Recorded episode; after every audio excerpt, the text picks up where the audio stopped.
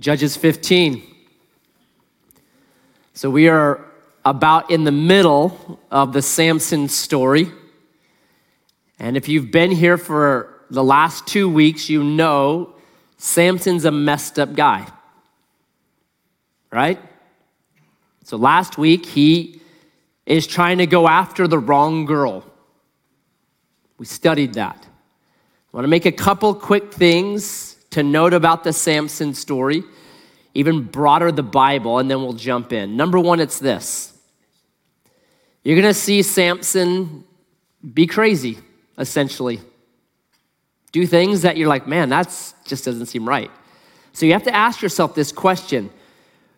Was this God's plan or Samson's stupidity? The answer? Yes. That's the answer. Just because it's recorded in the Bible does not mean it was of God. Right? Job forty-two seven. God says to the four friends that had come to comfort Job, miserable comforters that they were, God says, you have not spoke correctly about me. So you can look at a big portion of the book of Job where the four buddies are speaking, and they're speaking the majority of the time. Like, don't, don't try to come up with any theology on that stuff because it's not right. Right? So Samson, very uniquely, he is chosen from his birth to be the savior of Israel. But he is fabulously flawed. So you got to back up in your own mind and you have to ask yourself this question. Does God only use perfect people? Is God only going to use me or use you because we are performing the right behavior? Because that's often the way that we think. And if that was true, how limited would God be? And then God using you and me would no longer be him using me because of his grace. It would be God using me because of how great I am. Which, if you know the Bible, it's contrary to everything in Scripture, right? That God can and does use very crude tools to create his masterpieces. That's what you see in the Bible. Like, that's the greatness of God, that he is the one that can wring good from evil. He's the only one that can, right? Or in biblical terms, Ra and Tov. Ra is evil and Tov is good. That God constantly uses those words showing, hey, even the most raw situation, I can bring Tov out of it. And we're going to see an example of that tonight. Revenge. Is revenge good or evil? It's evil, right? If you paid attention to the news a couple days ago, that lady that was in the carpool lane down in Orange City, and she tries to get over, and there was a person in a white Jetta that wouldn't let her over, so she had to like speed up, and she made a mistake. She flipped the person off, and so that person in that white Jetta pulled behind her. The passenger pulled out a gun, shot through the trunk into the car seat of her six-year-old son, Aiden Leos, and killed him. Perhaps you heard about that. That was just on Friday. That's vengeance. Horrible, terrible. And that thing has been replayed and replayed throughout history. It's why God says this, vengeance is mine. I'll repay. You don't know how to do it correctly. You end up with worse and worse situations. That's what happens. Vengeance is mine. I'll repay. So God isn't going to cause this vengeance, this cycle, right? It's actually something that he hates and says, leave it to me. Don't do that because you'll mess it up. But is God going to use it? Squeezing raw from, or squeezing Tov from raw. Is he going to use it? Man, that's the hope that I have. When I see raw all around me, my hope is, God, can you do something with this? Can you do something? Right? So my, that's my prayer. So as we read this story, you're going to see it cycle up. And the author is doing something. So at the end of the book, end of this chapter, you're going to have to ask the question, was God able to wring Tov from all this raw? And that's what you're supposed to be asking, okay? Number two, life is linked. Do you know that? that our decisions and, and little things and how we respond to them, it's building something in us, that life is linked together. You already know this. I'll give you an example. Many years ago, uh, Chris Clark loaned me his fifth wheel trailer and his diesel truck to go to a family camp over in Harris Beach, right? So I'm coming home Monday night. We need to unpack that thing. I need to get back to him, and I have an elders meeting at six a.m. So it's get home and just hit the ground running, unpack this thing. Um, I wanted to take it and wash it at the car wash. So there was this jar of change that we always have. So I went to grab the jar of change. Guess what? It's gone. When you live in a family with a lot of kids, things just disappear, right? So I hate looking for stuff. If there's one thing that I hate, it's the waste of time. Like, I know I said it there. At least I think I know I said it there. And it's not there anymore. Who did it, right? So there was twenty minutes of looking before we found that jar of change. So I'm just like, all right, get the jar of change, hop in the truck, charge down to that car wash that's right below Bi-Mart, and I'm pulling through, ready to pull up to spray off that fifth wheel, when this car comes pulling in front of me off of the road out to Redwood Highway, or Rogue River Highway, pulls in front of me. The guy jumps out and says, "Stop." I'm like, "What?" He goes, "Look." I jump out. There was this two-inch cast iron pipe that was about eighteen inches away from plowing a nice divot all the way through the top of that fifth wheel. It was the owner, and he was coming down to get the change out of the machine. Now, what are the odds of someone showing up just at that moment? Now, if I would have found the change right away, guess what? I would own a very leaky fifth wheel right now. Right? And I say that because once you start allowing those things to, like, hold on a second. Let's just calm down here. Let's just calm down. Let's calm down. And it changes the way that you look at life. When things aren't the way they should, pay attention. And we're going to see an important one for Samson, that he should have been paying attention, but he refused to, and here's why. Samson has an eye problem. He needs to see Doctor Dan Vidlak. And this is a theme in Scripture, big theme in Scripture.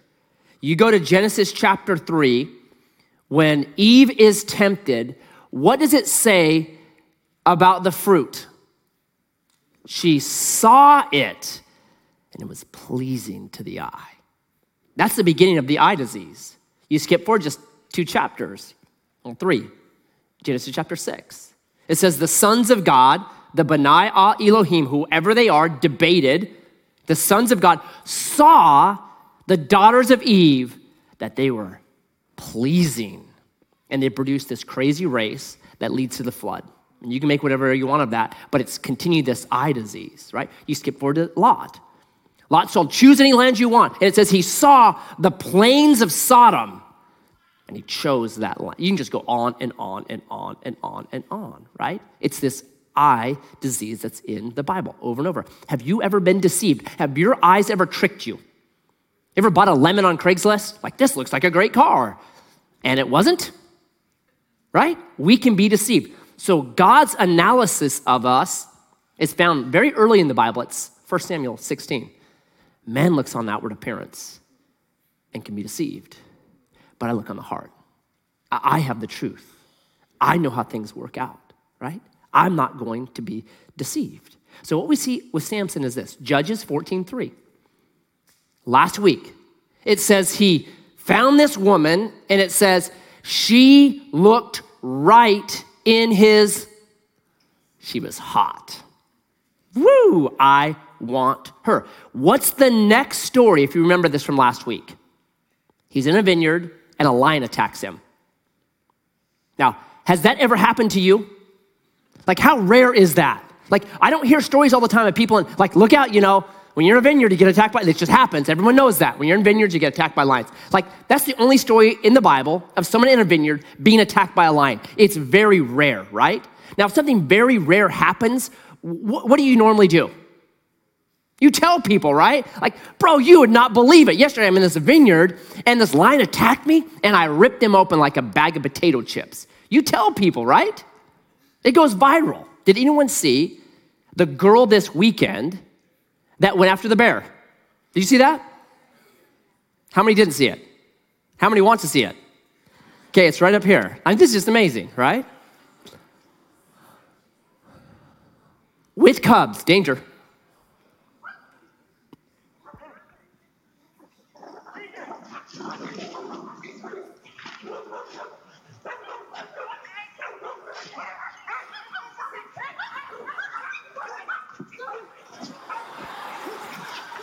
Hero!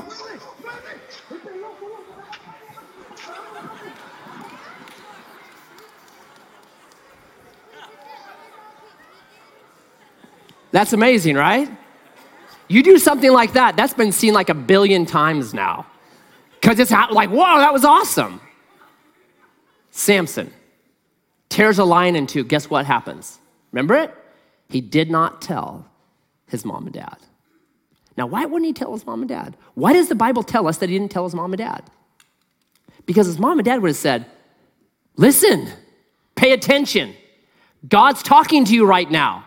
That doesn't normally happen, right? And the very next phrase is, he went down to Timnah and he met the girl and she was right in his eyes. It's sandwiching it. Look it. God just came and intervened. Pay attention, Samson. Pay attention. Nope. I'm going to do what I want to do. You're not going to tell me what to do. He has an eye disease. It's why the New Testament says, for us as believers, we walk not by sight, but we walk by faith. That you and I now can tap into this way of seeing life with eyes that actually have understanding because we've been given God's Spirit. We've been given this new tool called faith where we see things differently. We've had, we've seen the ultimate ophthalmologist and he's given us an eye exam and says, this, trust me, walk by faith, not by sight, okay? So keep those in mind, let's jump in. Verse one, chapter fifteen. So now you know the story, I'll recap it for you. Samson saw this girl, wanted her, forced his parents to set up this marriage, set up, sets up this marriage, kills the lion, there's honey in the lion, takes some of the honey out of the lion, touches a dead thing, which he shouldn't do as a Nazirite, um, makes this riddle out of it, makes a bet with thirty men that were his groomsmen. Hey, if you can figure out this riddle, I'll give you thirty changes of clothes. If you don't, you give me thirty changes of clothes. They they say to his wife, his soon-to-be wife, if you don't figure out that riddle, we'll burn your house down with you and your whole family in it. She figures out the riddle, tells them, they tell Samson. Samson's mad, knows what they've done, goes and kills thirty people that are Philistines, strips them naked, and gives them their clothes, right? So that's the end of chapter fourteen, chapter fifteen. You like that? After some days, at the time of the wheat harvest, Samson went to visit his wife with a young goat. And he said, I will go into my wife in the chamber. But her father would not allow him to go in. And her father said, I really thought that you utterly hated her. So I gave her to your companion. Is not her younger sister more beautiful than she? Oh, man. Please take her instead. Okay, here's the setup. It's harvest time. Guess what the pagans did on harvest times? They sinned. That's what they did, right? This was a celebration. It was, oh, look, the gods have blessed us, and we are going to sin. We do it too. What happens on New Year's Eve? Sin. Boatneck, sin. Fourth of July, sin. I was in Brookings one time. Like we got a spot there at the Brookings Harbor where you watch all the fireworks. Man, this would be awesome. It was like a Black Sabbath concert there. Like all night, just fights and the police were called. I'm like, I'm never staying here again, right? We're just like them. We're exactly the same. So, right? So it's harvest time and Samson's watching all the sin go on. He's like, hmm, he's getting... He's getting a little bit wanting his wife again. So he heads down there and brings a gift, not an Apple Watch, not an S U V, not a diamond ring, a goat. Apparently, her love language was goats. So he's like, okay, goat, here it is. Goes down there. His wife, though, was not his wife. She'd been given away to a groom. It's like, someone's getting married today. We didn't send out all these invitations. We didn't do all this work. Someone's getting married. You, next guy up, right? Some marriages are like that to me, where I'm like, dude, time out. This one is not working. No, we sent out all the invitations. I don't care. Don't do it, for crying out loud. It's like that. They're like, well, someone's getting married. They married off. Samson comes back. I want my wife. And the dad's like, oh, no. I wonder if by this time, word had got out. I wonder if the thirty guys that got some new clothes saw on their news feed, hey, thirty Philistines were found dead in a field, naked. Hmm, that sounds interesting, right? I wonder if they're kind of getting inclinations that this guy Samson was something that you had to be worried about. So he says this, hey, the older sister, yeah, she's ugly. Take the younger sister, she's more beautiful. Like, as a dad, I'm like, that is such a terrible thing to say. I wonder if there's a moment where he like, uh-oh, yeah, that didn't come out the way I wanted it to come out. Hold, hold time out. You ever say something you wish that you could take it back? Like that, that's not the way I meant it. Happened to me just two weeks ago. So you guys know Dick Worthington, pastor here, awesome guy, love him. He had gone on vacation for a couple of weeks and I hadn't seen him for a while. And so I'm out driving and I've got Myron in the back and I'm right on Ro- Williams Highway, turning behind Planet Fitness there up towards South Middle School. So I'm in that kind of lane behind a couple pe- couple of cars. And I see Dick Worthington in his little convertible car. And I'm like, ah, oh, man, Dick, I haven't seen you in so long. So, you know, it's sunny, people are out, they're walking and all this stuff. And I've got my arm out the window. So he goes driving, and he's right, just drives right by me. And I'm like, hey, Dick. Yeah. Everybody stops and looks at me. Pastor mad. Like, ah, you got your kid in the car. Are you kidding? I'm like, no, no, no. I just rolled the window and slouched way down. Like, oh, I cannot believe this. Right? I didn't mean any, I mean, you know, that's what he goes by. So I think this dad was facing one of those moments like, oh, I shouldn't have said that. That just came out all wrong. And if you think about it, that's what the dad would do. I mean, you left, you were angry, you called her a cow, and you've been gone for months. Yeah, okay. But something is broken in Samson. You're starting to see this. It's all about him. He only sees his perspective, his way, right? I brought a goat, man. Come on. I want my wife back. He's kind of spoiled, isn't he? And maybe that's because mom and dad, when they were raising him, spoiled him. He's called. Beware of that. He's kind of spoiled. So here's what happens, verse three. And Samson said to them, this time I shall be innocent in regard to the Philistines when I do them harm. I think he's reflecting back on the killing of the thirty innocent people. And he's like, yeah, I probably shouldn't have done that, right? But he's saying, this time I have real cause and I'm taking it out on you. So Samson went and caught three hundred foxes and took torches and he turned them tail to tail and put a torch between each pair of tails. And when he had set fire to the torches, he let the foxes go into the standing grain of the Philistines and set fire to the stack grain and the standing grain, as well as the olive orchards. This is big time. Here's the beginning of the vengeance cycle. And what we're learning is this, Samson doesn't really want God's way. Right? He wants, it's like Girls Gone Wild. He wants to party with the Philistines. His Nazirite vow, he's already broken it twice. In a vineyard, touched a dead animal. He's discarding his heritage, his calling. It's been rightly said he is a he-man with a she-weakness. He wants, he doesn't want to be called. He doesn't want to be set apart. He wants to be a Philistine, right? He wants to hang out with them. He wants to do what they're doing. He doesn't want to be special. I just want to be a Philistine. He has the highest call of any judge in the book of Judges, and the majority of his story is him doing his own thing. Him being Samson, not doing what God wants him to do. That's the majority of the story. And what's incredible to me is that God uses him. So he burns the place down. It's it, it just, the standing grain, the stack grain, everything is burned up. The olive orchards, meaning their future, is burned up as well. This would be the economy of that place would be trashed. It'd be, in America, it'd be like having an attack on an oil pipeline or an attack on a meat processing plant. You're gonna get us mad. Don't take away our oil and don't take away our barbecues, right? So they're gonna get mad.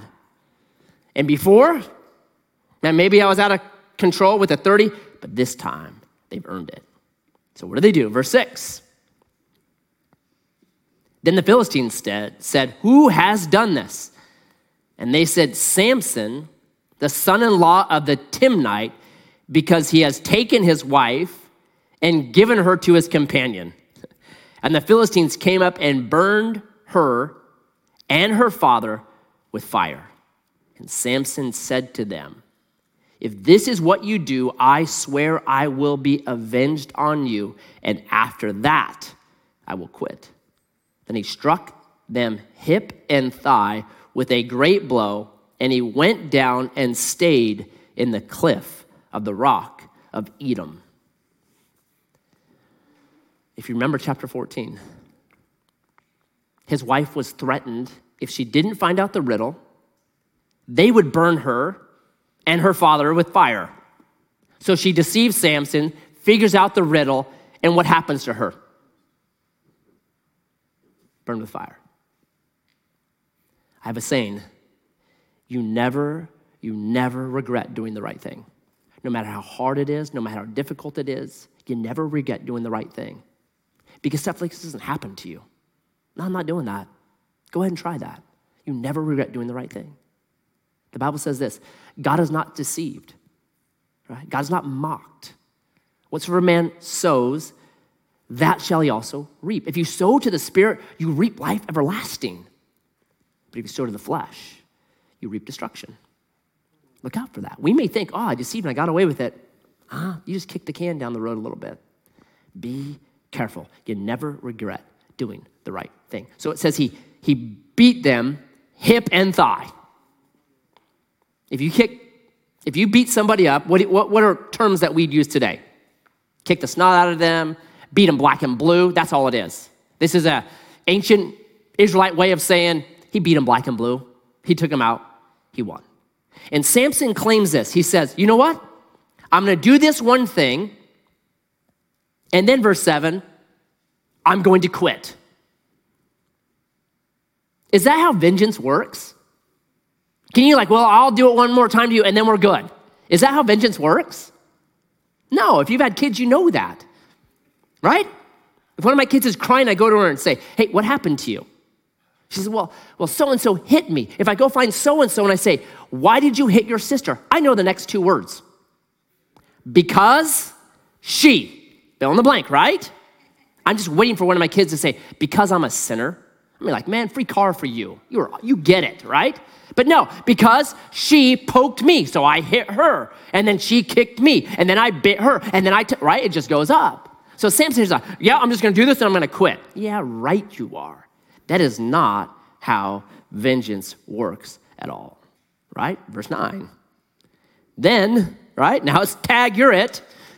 Then the Philistines came up and encamped in Judah and made a raid on Lehi. And the men of Judah said, why have you come up against us? And they said, we have come up to bind Samson, to do to him as he did to us. There's vengeance. Then three thousand men of Judah went down to the cleft of the rock of Edom and said to Samson, do you know,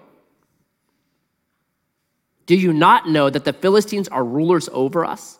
What then is this that you have done to us? And he said to them, as they did to me, so I have done to them. There's vengeance.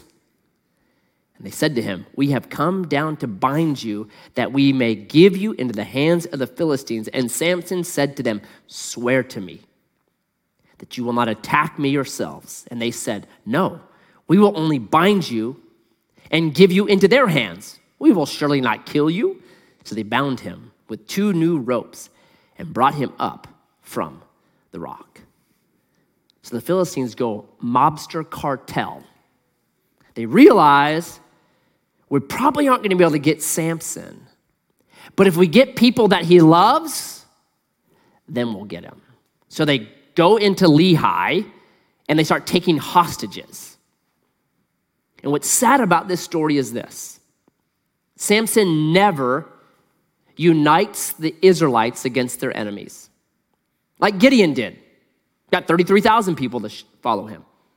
Even Abimelech, one of the worst dudes in the Bible, got a crew to follow him. But not Samson. The only time he unites Israel is when they come to betray him and turn him over to the Philistines. How sad is that, right? He never seems to lead them. And so you have Judah now. Judges began with Judah. You're the top dudes, you're it, right? Now Judah, by chapter fifteen, has become these spineless wimps that will do peace for any price. What, betray our brother? No problem. Peace at any price. But here's what God's gonna do. He is not going to allow them to do that. He is not gonna allow them to get comfortable with the Philistines, to get comfortable in their sin. You know that God won't allow you as a believer to get comfortable in your sin? He won't allow it. You think you can make peace with it or do whatever? You won't. My favorite example of this is this guy who I was trying to help him. He had committed adultery on his wife, and we were trying to walk this out and see if the marriage was repairable. And he ended up sending a text that was supposed to go to the wrong woman and ended up sending to his wife instead. So it just made matters much worse. And he came in and he met with me and he said this, Matt, I am just such a failure. I said, what do you mean? He goes, I can't even sin right. What I told him was, no, God's not gonna let you sin. He's not gonna let you do this anymore.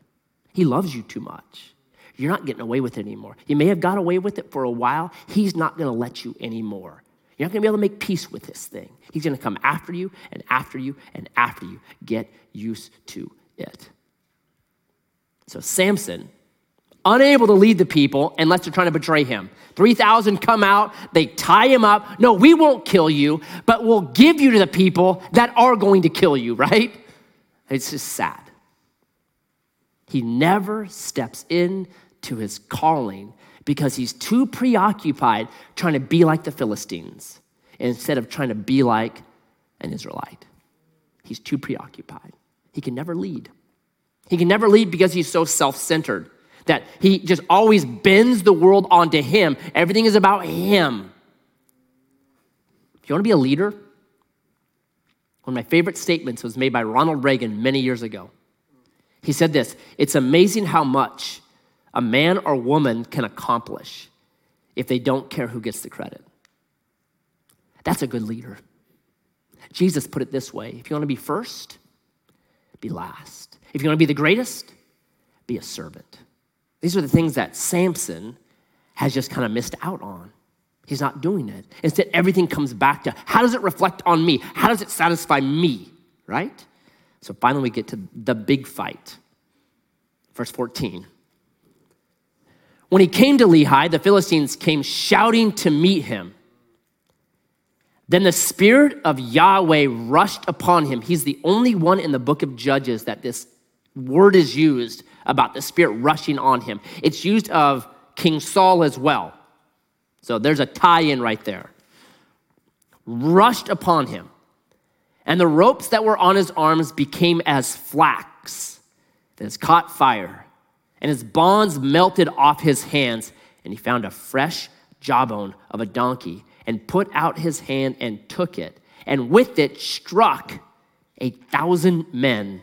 And Samson said, with the jawbone of a donkey, heaps upon heaps, with the jawbone of a donkey have I struck down a thousand men. As soon as he had finished speaking, he threw away the jawbone out of his hand, and that place was called Ramoth Lehi, or literally Donkey Heights. Renamed it. How strange is this story? Right, the big fight. Samson shows up, flexes, breaks these ropes. looks around for a weapon. What does he grab?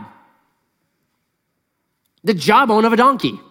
Have you ever seen the jawbone of a donkey like laying around? Like, oh yeah. Like, how random is that? It's not he picked up, picked up a stick like a caveman or a rock. It's he found a jawbone of a donkey. Like, that is a strange thing to use. So he defeats a thousand Philistines with donkey dentures.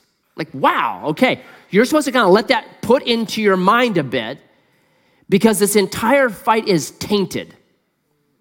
Right? He goes poetic. But it's not like chapter five, when Deborah sings her praise and God is the center of the praise. Guess who the center of his poem is? I have struck down a thousand men. Samson's the center of his praise, right? You're seeing this kind of bent inward stuff. The weapon he uses, it's a dead animal. What is a Nazarite not supposed to touch? Dead animals, right? Even the weapon he chooses is tainted. What does he do when he's done with that weapon? Right? The Bible just tells you, why does he even say, he threw it away. Why? Because you're really seeing the heart of Samson. I don't really want to do this. Sure, I'll do it. No big deal. I'm going to do it. I'll do it. Whatever, God, I'll do it.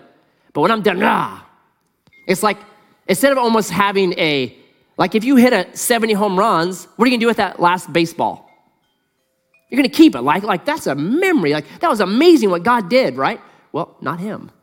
It's like he's saying, I don't want to even be involved in this.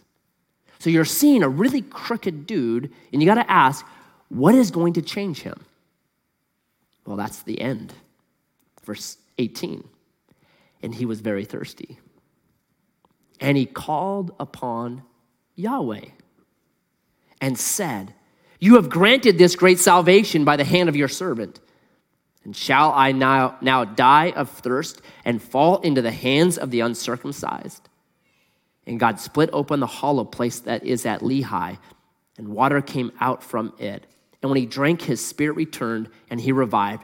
Therefore, the name of it is called En-Hakori, as it is in Lehi to this day. And he judged Israel in the days of the Philistines twenty years. This is what I call the reckoning. He's thirsty. Imagine you battled a thousand people. Let's say it took fifteen seconds per person. That is four hours of hand-to-hand combat, right? You would be exhausted. He's thirsty, he's dying. It is the first time that you see Samson pray. And what does he pray? For the deliverance of Israel? For his calling? No, because he's in distress in a dry desert. Sometimes God puts us in deserts because, like Samson, we need it. Somewhere that's dry and barren and hard, a place that you cannot live without someone else's assistance.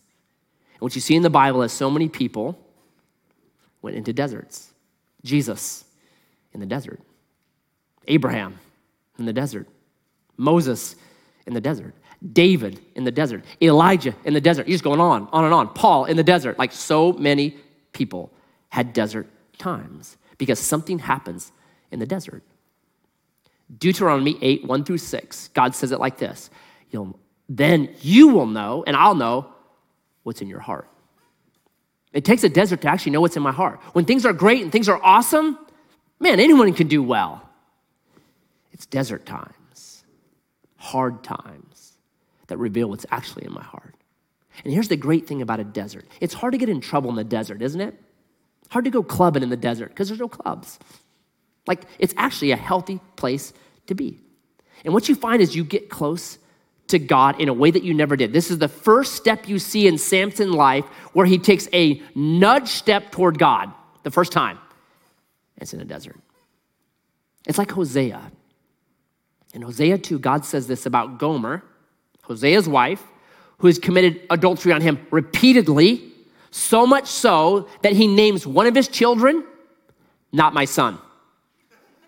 Okay, you know there's trouble then. Like, man, I was on a trip for a year, I came home and I had a baby, not my son, right? So there's trouble in that marriage. And God says this, It's Hosea chapter two. He says, I'm going to lead her into the desert. Why? To chastise her? To punish her? To get on her? Nope. I'm going to speak pleasant things to her. So that the valley of ache, the valley of pain, becomes a door of hope. And it's in the desert that she'll stop calling me Lord and start calling me husband. That the relationship that I have with her is going to change fundamentally. She won't see me as the boss, the big man upstairs, but she'll see me as a companion, a closeness, a nearness. That's a desert. That's what deserts are really good at. And maybe you feel like you're in a desert. You've lost something. Maybe it's a relationship that was important to you. It's lost. Maybe it's a career. Pre-COVID, it was going. Post-COVID, it's gone. Maybe it's mental. Maybe it's financial. Maybe you're learning that money does talk. You know what money says? It says goodbye. That's what money talks. Maybe it's financial for you. I don't know. But I'll tell you what. Those are the moments.